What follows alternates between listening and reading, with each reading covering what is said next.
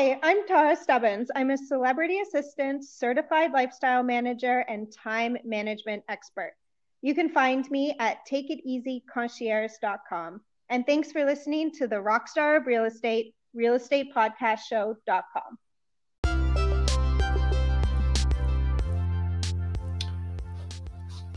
Hello, Paul Andrigo, Real Estate Podcast Show.com. This is another This House Has a Podcast series. Today, it's the story of 21 Dale.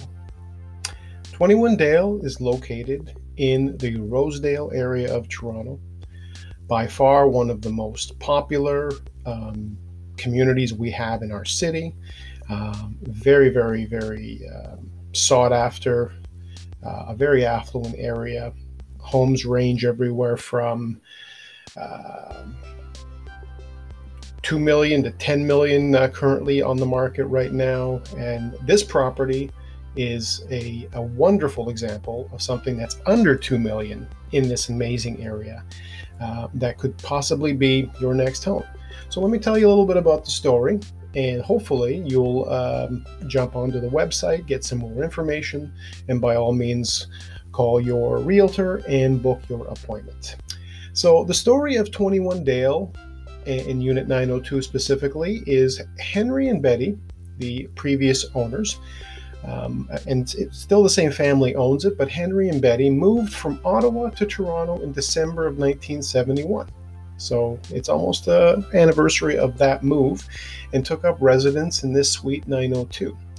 They lived there for many, many years and had a lot of really great memories. And I've been very privileged to be able to hear some of them from uh, their family members uh, over the years and, and how great they're remembered. And that's a really important thing for me to know the people behind the properties, not just the properties, of course, all that you can see on MLS and, and hear traditionally. This is about the stories, the sold stories, uh, the real people. So they this family has owned this property now for 48 years. They did a tremendous renovation in 2007 that was actually featured as the home of the week in the Globe and Mail. And you won't see anything like this anywhere in Rosedale. This is definitely the gem of Rosedale in so many ways. It's 1300 square feet. I've had it professionally measured to be sure. Don't trust it unless you've had that done. It's very important, believe me. There's a large balcony that you, when you walk in, you basically um, start off in the foyer, you turn the corner, and, and I'm going to take you room by room so that you understand again how incredible this space is. So you walk in, you turn the corner, and you are basically looking at, again, just a dream living room, dining room, kitchen area. You'll see such a great layout there. It's on the it's on the top floor it's the corner suite on the top floor of the building. So it's one of the best parts of this building is that it's, it's very quiet uh, and you have this exclusive uh, penthouse-like um, feeling where there's no one above you uh, and there's only um, you only share one wall. I believe the other three walls are are not. So it's um, pretty amazing of a space. So few, if any, suites here at 21 Dale have central air conditioning. This property does. And there's also a centralized AV audiovisual area where the digital cable boxes are, internet modem, DVD player, audio receiver, and surge protector are stored. All very professionally done, no wires anywhere. So once you enter, uh, the entry hallway was designed with a Frank Lloyd Wright inspiration in mind. To the right is a handy counter with two drawers. A large closet for coats is just around the corner. Once you hit once you head around the corner of the kitchen, you will fall in love, just like I did when I first saw this property. First thing your eyes will be drawn to, if you're like me, is the built-in Americano espresso maker. In addition to that, there is a wall oven, a warming drawer, a cooktop, a microwave, and a dishwasher. On top of that, a two zone wine fridge absolutely beautiful. The living room, dining room area, also so inviting. The recessed ceiling provides additional height and gives a lot of um, extra space, a lot of airiness to the space, uh, almost makes it feel like a loft. And that's one of the, the best parts about this place. When you walk in there, you just feel like you're in a much bigger place than you think you're going to see. There's a long set of storage cupboards that's mounted on the wall below the television. The dining room has lots of those as well.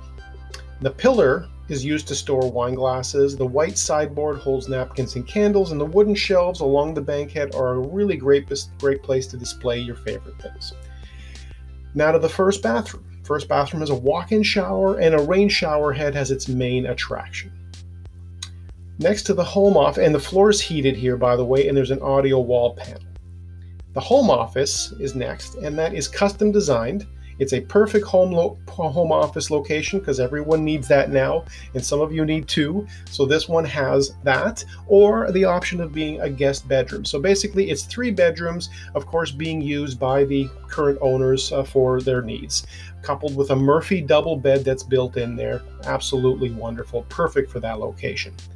Next, you'll see the walk-in closet, which again will blow your mind when you get in there. It's practically a uh, another room on its own, but it's it's it's very um, fitting in this particular set setup, and you'll see that when you get there. Next stop, the master bedroom.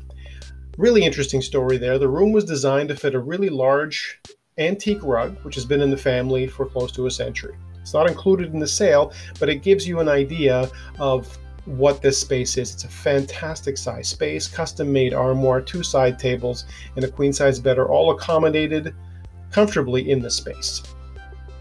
There's a lot of glass walls in this unit, which give it so much natural light and let you feel like you're in an open concept space with the option of closing those curtains at any time. Gives you a really, really great, comfortable feeling.